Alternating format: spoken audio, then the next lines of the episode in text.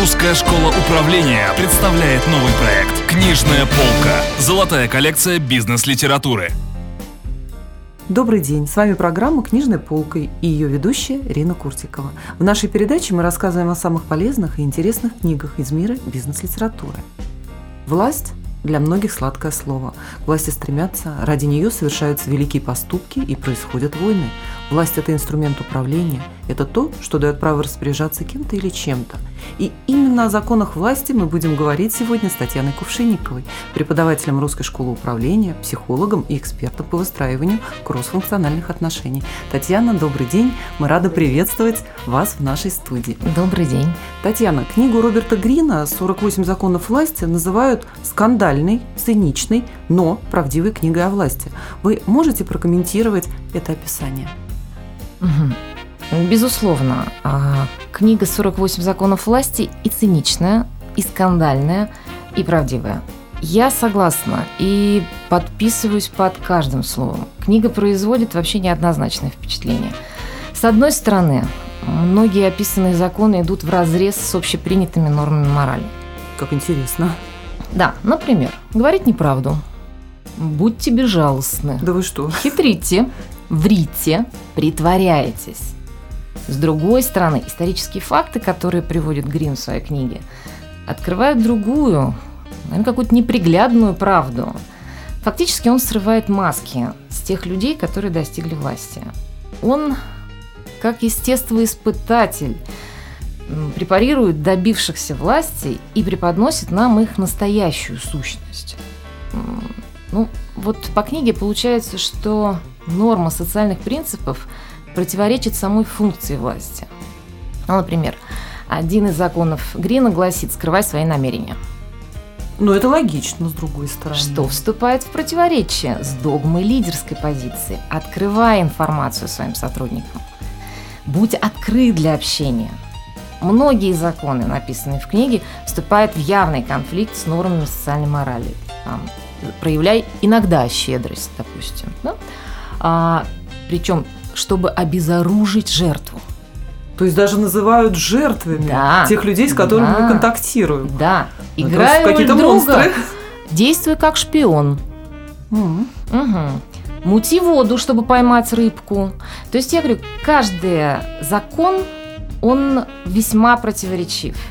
При этом, если смотреть с точки зрения психологии, все эти законы действуют. Более того, все эти законы имеют успех. Но навязанная нам обществом мораль не разрешает в открытую декларировать такие вещи. Я, допустим, как религиозный человек никогда не буду учить этому своих участников. Но как здравомыслящий человек, я понимаю, что они есть факт, и от этого никуда не деться. То есть это такие законы игры в любом случае, негласные законы. Да, да, да, совершенно верно. То есть человек, который прочитал эту книгу, он не сможет прийти своим сотрудникам и сказать о том, что она ему понравилась. Ага.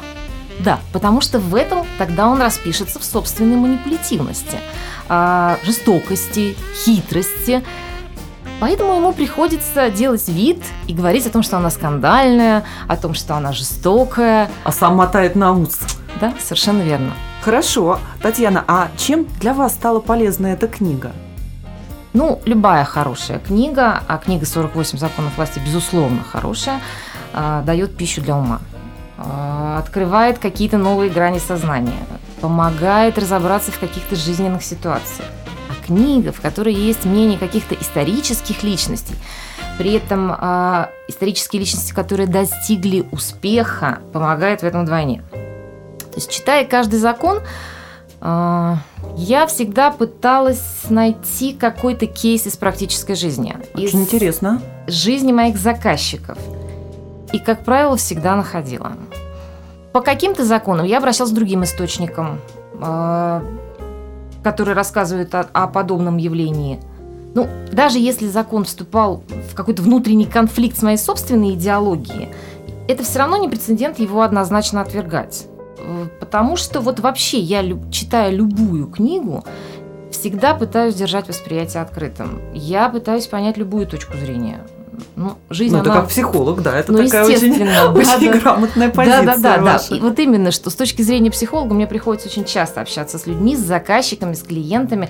А, и если я буду однозначно отвергать какие-то вещи, я просто не смогу им помочь. Ну, а, насколько я понимаю, если ты в себе что-то принимаешь, да, ты можешь идти и дальше. Совершенно верно. А какие законы власти, описанные в этой книге, противоречивые, еще раз уточню, вы взяли именно себе на вооружение? Угу. Я скажу так. Я взяла на вооружение все законы. Но часть законов я взяла, чтобы лучше понимать психологию управленца. Так сказать, Согласна, положила в багажник согласна. для того, чтобы понимать, да? А, Часть законов взяла для того, чтобы дать какие-то рекомендации на индивидуальном консалтинге. Ну, типа, береги репутацию. Ну, логично, Да, заставь правильно. других работать на себя. Добивайся победы действиями, а не доводами. А часть законов я обязательно интег- интегрирую в свои тренинги по лидерским компетенциям. М, Например, мне очень близок закон «избегай невеселых, невезучих». Это что такое? А, ну, вообще, я сторонница позитивной психологии, поэтому считаю унылых людей сорняками, которые засоряют жизнь других людей. Однозначно применю закон «попросив о помощи, взывай к своей корыстию, а не к милости и к великодушию». Ну, фактически, что такое «попроси о помощи»? Фактически, мы себя продаем другому человеку, чтобы получить эту помощь. Поэтому Продавая себя, мы должны понимать его реальные намерения, желания, цели и взывать к корысти этого человека. Ну, какой интересный взгляд. Да. Мне лично очень близок закон «не иди по стопам великих». Очень часто люди, приходящие ко мне на индивидуальные консультации, страдают заниженной самооценкой из-за того, что постоянно пытаются сравнивать себя с людьми, достигшими какого-то великого успеха. Безусловно, кого-то это мотивирует, кто-то сражается с собственным эго для достижения великих результатов, а кого-то это ломает. Человек сравнивает себя с другими, более великими, и теряет какую-то внутреннюю мотивацию. Ну и, наконец, эффект зеркала – это закон, которому я уже обучаю на тренингах по продажам с элементами невербалики. Что это такое, кстати, очень интересно, закон зеркала? Закон зеркала. Будь таким же, как человек, с которым ты общаешься. Ага, отзеркаливание. Максимально понять и принять его даже невербальные жесты. Хорошо. Татьяна, расскажите немножечко вот о структуре. То, что там есть законы, это мы поняли со слушателями. А вот э, э, скажите, пожалуйста, там дается один закон, и он подкрепляется, вы сказали, какими-то историческими фактами? Да-да-да, совершенно верно. В книге дается формулировка закона, даются ключи от власти, то есть как-то автор раскрывает эту тему. Затем автор дает какой-то яркий эмоциональный образ, там вирус, лиана, гадюка, солнце. А, Даже захотелось прочитать. да, да. А дальше каждому закону Грин дает несколько авторитетных мнений. Мнение действительно авторитетное. Там есть и Ницше, и Бисмарк, и да Винчи. Куда же без Макиавелли, и Сунь-Цзы, и Лев Толстой, и Шопенгауэр, и многие-многие другие. Вообще поражает, конечно, масштаб проработки именно с этой стороны.